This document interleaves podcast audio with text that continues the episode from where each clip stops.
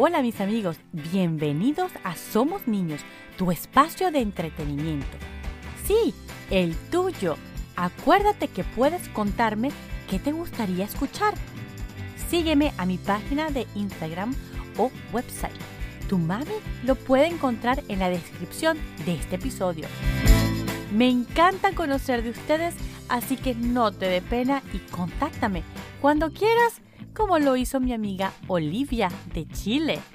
Aprovecho a dar gracias a todos los que me escuchan, en especial donde tengo más audiencia.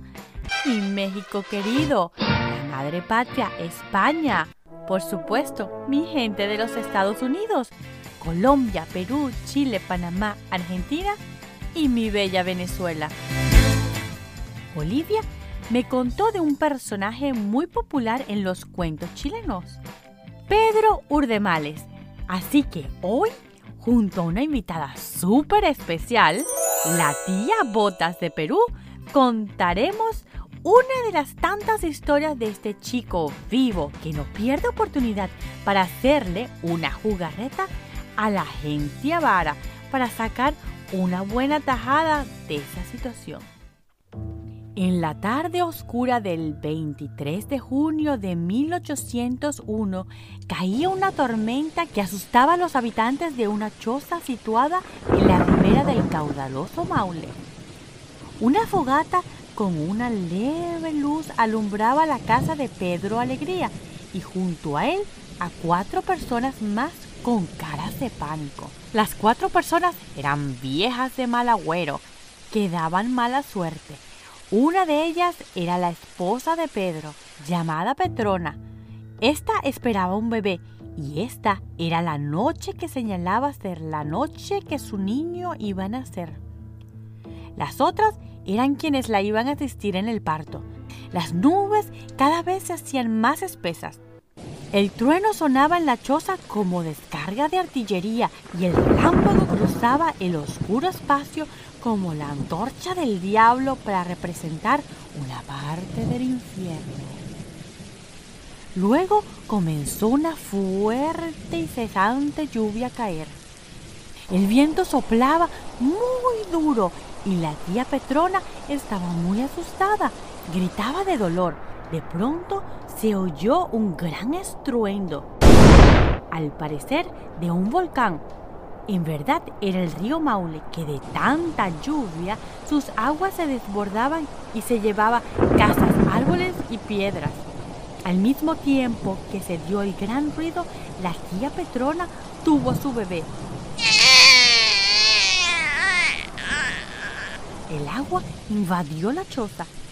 Pedro de repente se hallaba flotando con el recién nacido. Y al día siguiente todo era un desastre. Se escuchaba ¡Socorro! ¡Socorro! Gritó de Pedro. Una multitud que había ido a ver el desastre de esa noche escucharon los gritos de Pedro, lo ayudaron. Luego Pedro bautizó al bebé con su mismo nombre y se lo dio a una buena familia. Así fue como vino al mundo Pedro Urdemales, nacido sobre correntosas aguas para dar más tarde un ejemplo de picarescas aventuras. La ollita de virtud. Vagando por esos mundos, a Pedro Urdemales le llegó la hora del mediodía. Encendió un pequeño fuego entre unas piedras y se puso a calentar una ollita con su modesto almuerzo. Cuando éste hervía que daba gusto, vio a la distancia venir a un jinete. Pronto reconoció en él a un señor famoso en la comarca por lo avaro y negociante. Tapó con tierra el fuego y se trasladó con su ollita junto al camino, dando la espalda al jinete, como si no lo hubiera visto. Tomó dos varitas y se puso a tamborilear sobre la tapa, repitiendo. Hierve, hierve, ollita hervidora, que no es para mañana, sino para ahora. Muy intrigado, el jinete se detuvo a contemplar la extraña operación. ¿Qué haces, buen hombre? Lo que usted ve, mi patronato, coser mi comida. Sospechando que se trataba de un vagabundo chirlado, comentó. ¿Y no crees que sería bueno prenderle fuego primero? No se preocupe, patrón, que esta ollita es de virtud. Y basta con pedirle, golpeándola con mucho cariño. Hierve, hierve, ollita hervidora, que no es para mañana, sino para ahora. A todo esto, el jinete ya había echado pie a tierra y estaba junto a la olla. Al destaparla, incrédulo todavía, se quemó los dedos.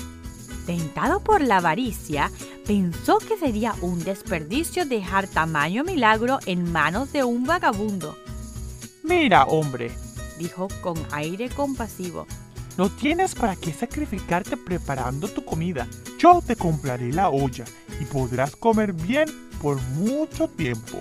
Ni pensarlo. Mire que esta ollita me alimenta donde sea, sin trabajo de acarrear leña ni encender fuego. El jinete pensó entonces que le resultaría ideal para sus largos viajes de negocio y metiéndose la mano en el bolsillo le ofreció un billete de los grandes. Ni nunca, patroncito, dijo Pedro, meneando la cabeza. Sin decir nada, el jinete mostró un segundo billete. También en silencio, Pedro meneó la cabeza. El jinete agregó otro billete y Pedro volvió a menear la cabeza. El avaro montó a caballo, simulando que partía, pero antes mostró un billete más. Tal vez con otro me tentaría, exclamó Urdemales, haciéndose el distraído. El jinete agregó otro billete y mientras Pedro guardaba el dinero, metió la olla a las prevenciones y partió al galope, sin despedirse, temeroso de que el inocente vendedor se arrepintiera de desprenderse de una olla tan prodigiosa.